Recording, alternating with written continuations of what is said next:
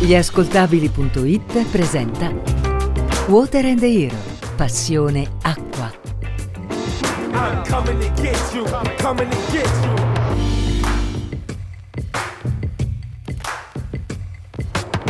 L'acqua come ispirazione, l'acqua come lavoro, l'acqua come ragione di vita.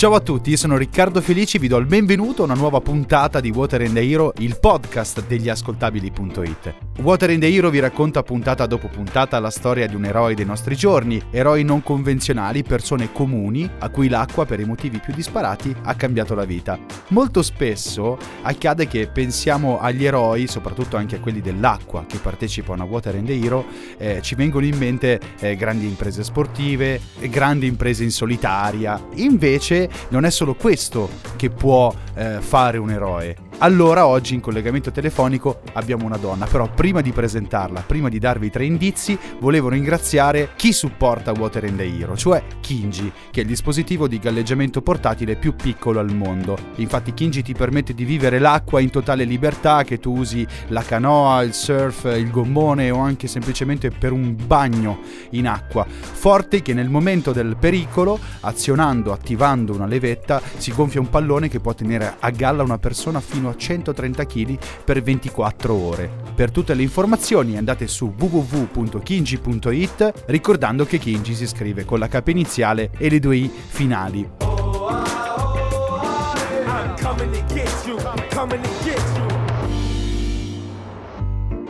Ma veniamo agli indizi dell'eroe di giornata, l'eroe di questa puntata.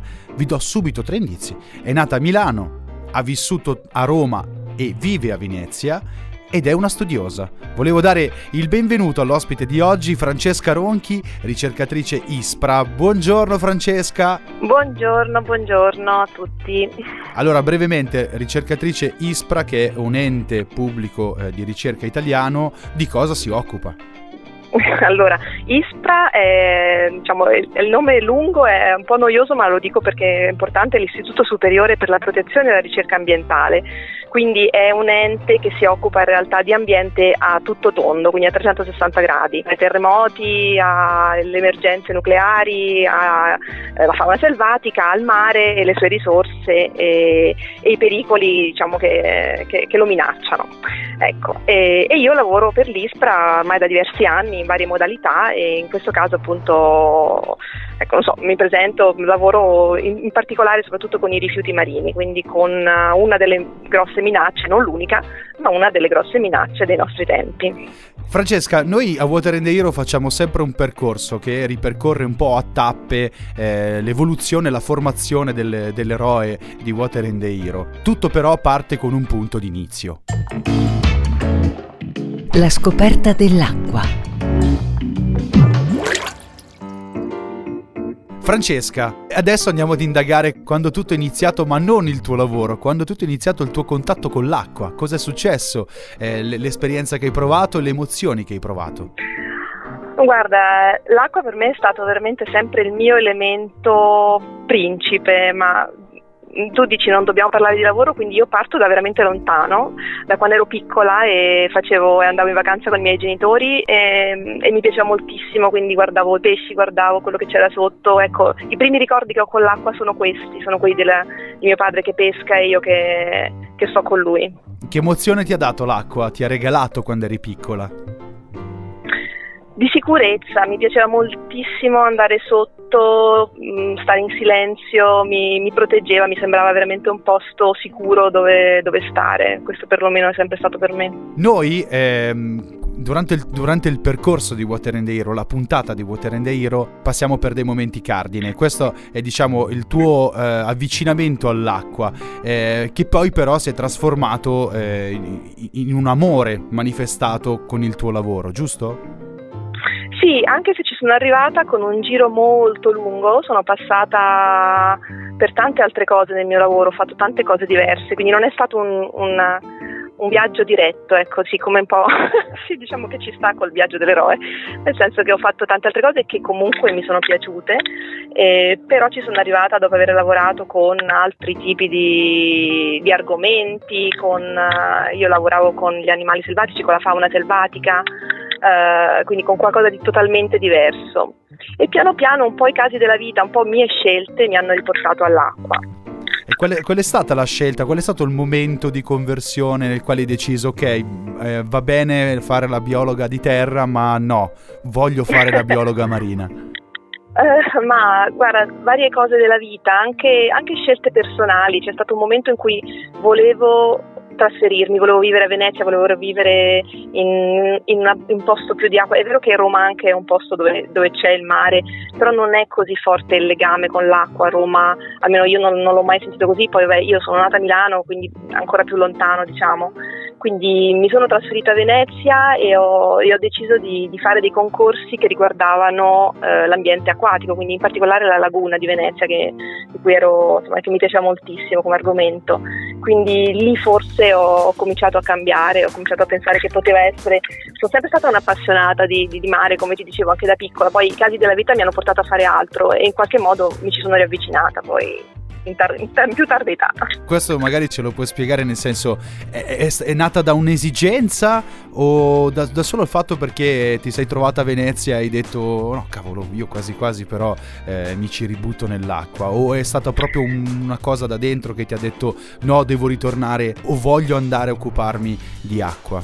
Ma no, direi mm, non è stato così eroico, non è stato così forte, era sempre lì come esigenza sicuramente, però eh, il fatto di dovermi trasferire in una zona dove sicuramente si poteva lavorare con questo argomento mi ha spinto a fare poi un concorso che riguardasse quello. Avrei potuto fare anche altro ovviamente, però diciamo la vicinanza con l'acqua dovuta al fatto di essermi trasferita mi ha come risvegliato in un certo senso questa, questo bisogno e quindi ho, ho ripreso in mano un po' le cose. Ecco.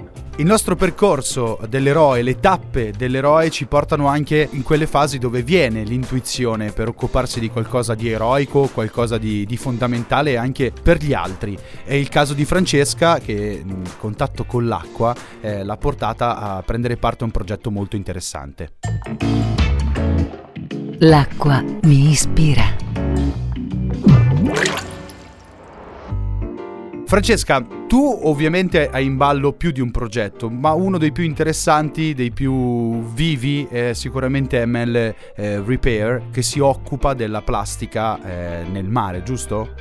Sì, esatto, sì. È un progetto europeo, eh, figlio in un certo senso di un altro progetto molto bello e interessante con cui mi sono avvicinata a questo problema della plastica che era The Fish Gear e, e adesso stiamo proseguendo con, uh, con quest'ultimo in cui diciamo ancora di più cerchiamo non soltanto di capire quanta ce n'è ma anche un po' come quali sono i le possibilità per, uh, per, affrontare questo problema, quali sono uh, anche i gruppi target che bisogna coinvolgere veramente per risolvere questo problema. Quindi sì, è molto stimolante. Qua è doveroso parlare della situazione disastrosa della plastica perché sono circa 8,3 eh, miliardi le tonnellate di plastica prodotte nel mondo dagli anni 50 ad oggi.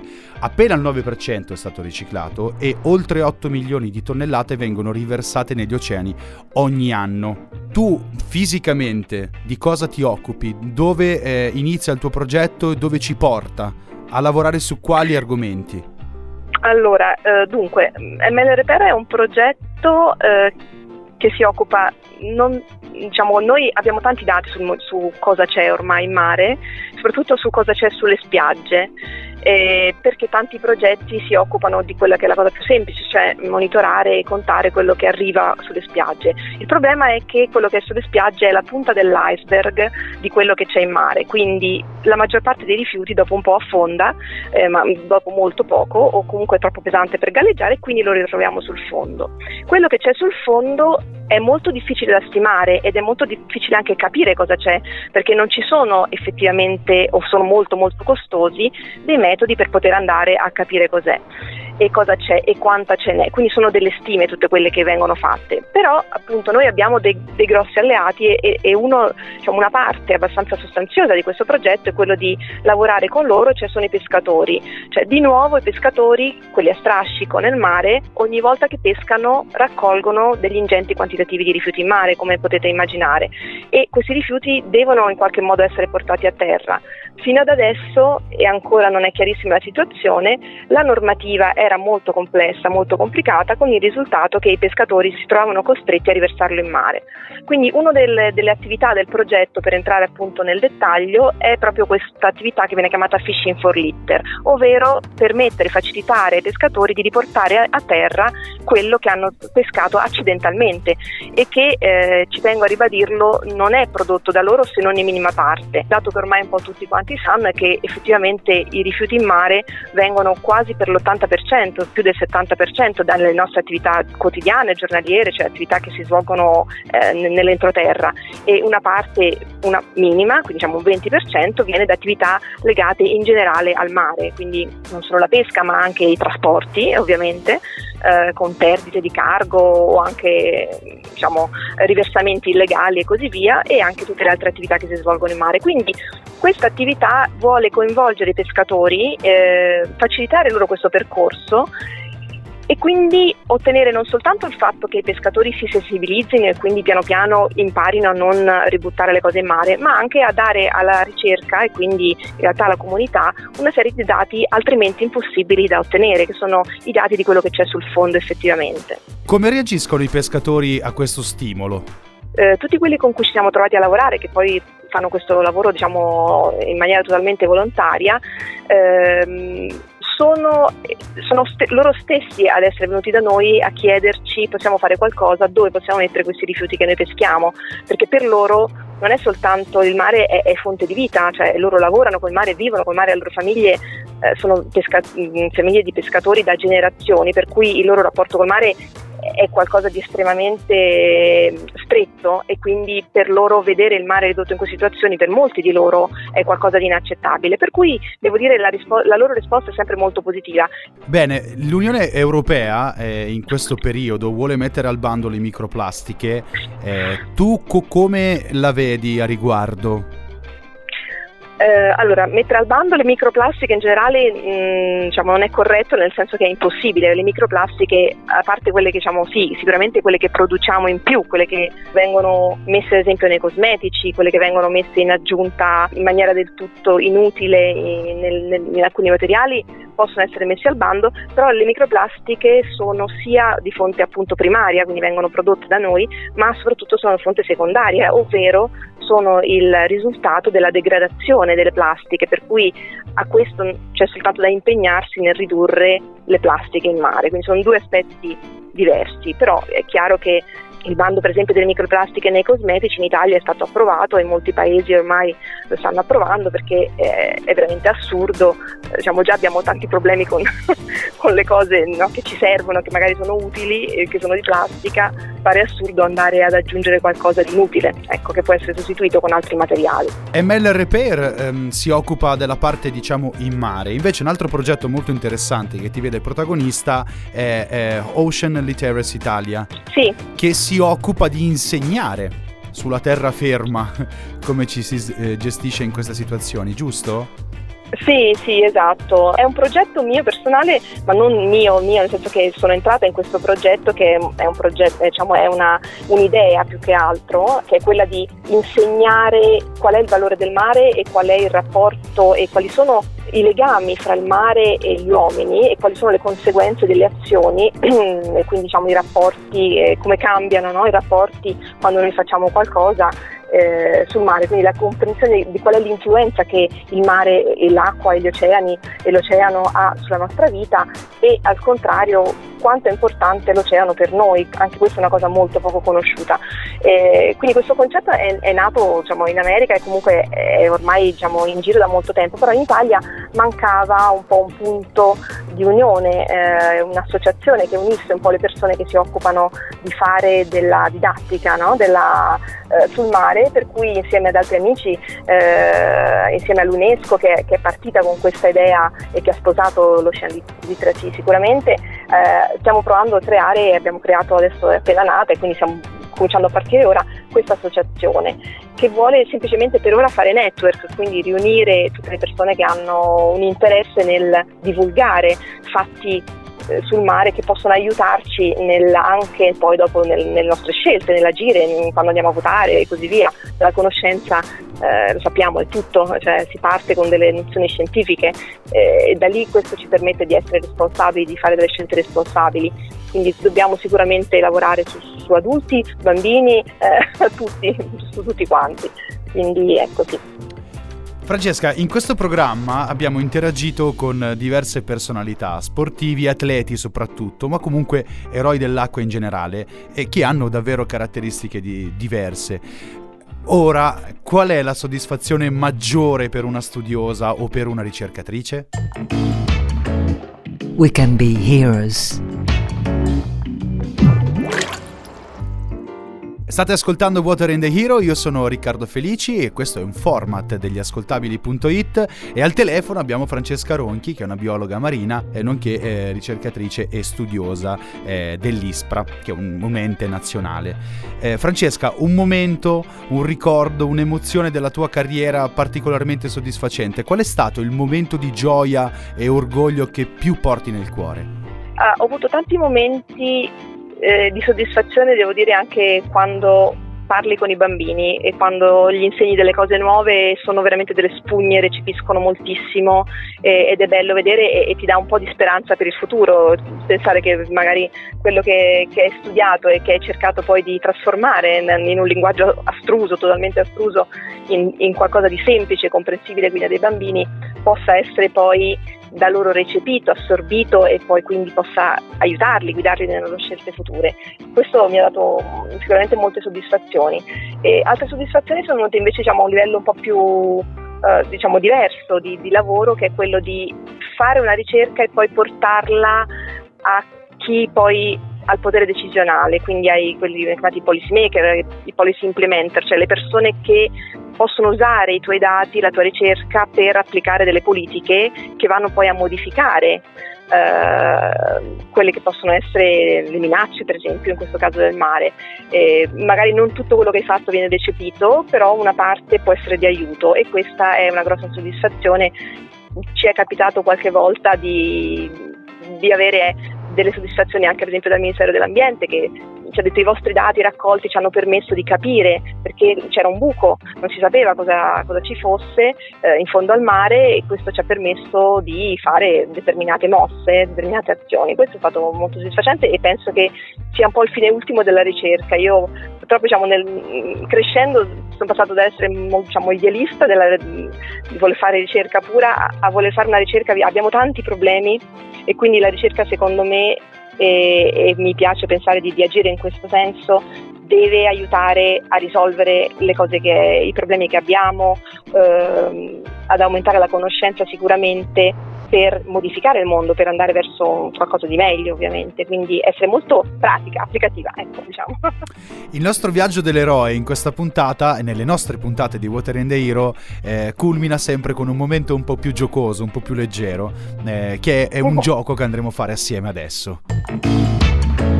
Il gioco della scogliera.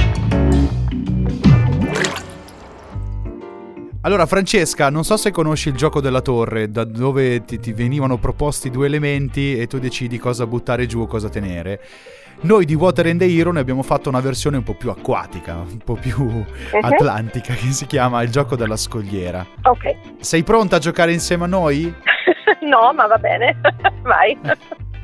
Ti darò due alternative eh, sempre legate all'acqua, tu decidi cosa tenere e cosa buttare giù dalla scogliera. Incominciamo.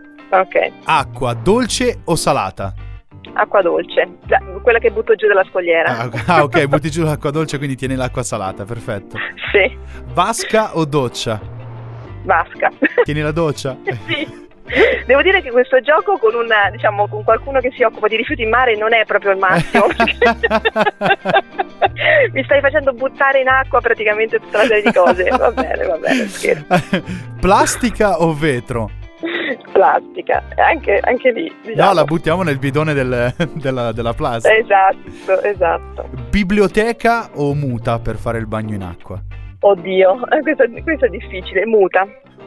La biblioteca però insomma è un posto importante per una ricercatrice immagino. Eh appunto, esatto, non posso buttarla in acqua, no. abbiamo già perse abbastanza di biblioteche, non si può. Occhiali o occhialini? Occhiali. Occhiali nel senso che eh, butti giù gli occhiali, tieni gli occhialini. Certo, certo. Eh, squali o delfini? Delfini. Gli squali hanno bisogno di tanta protezione, hanno bisogno di noi tantissimo. C'è qualcuno che difende gli squali? Certo, c'è- c'è un mondo di persone che difende gli squali, assolutamente.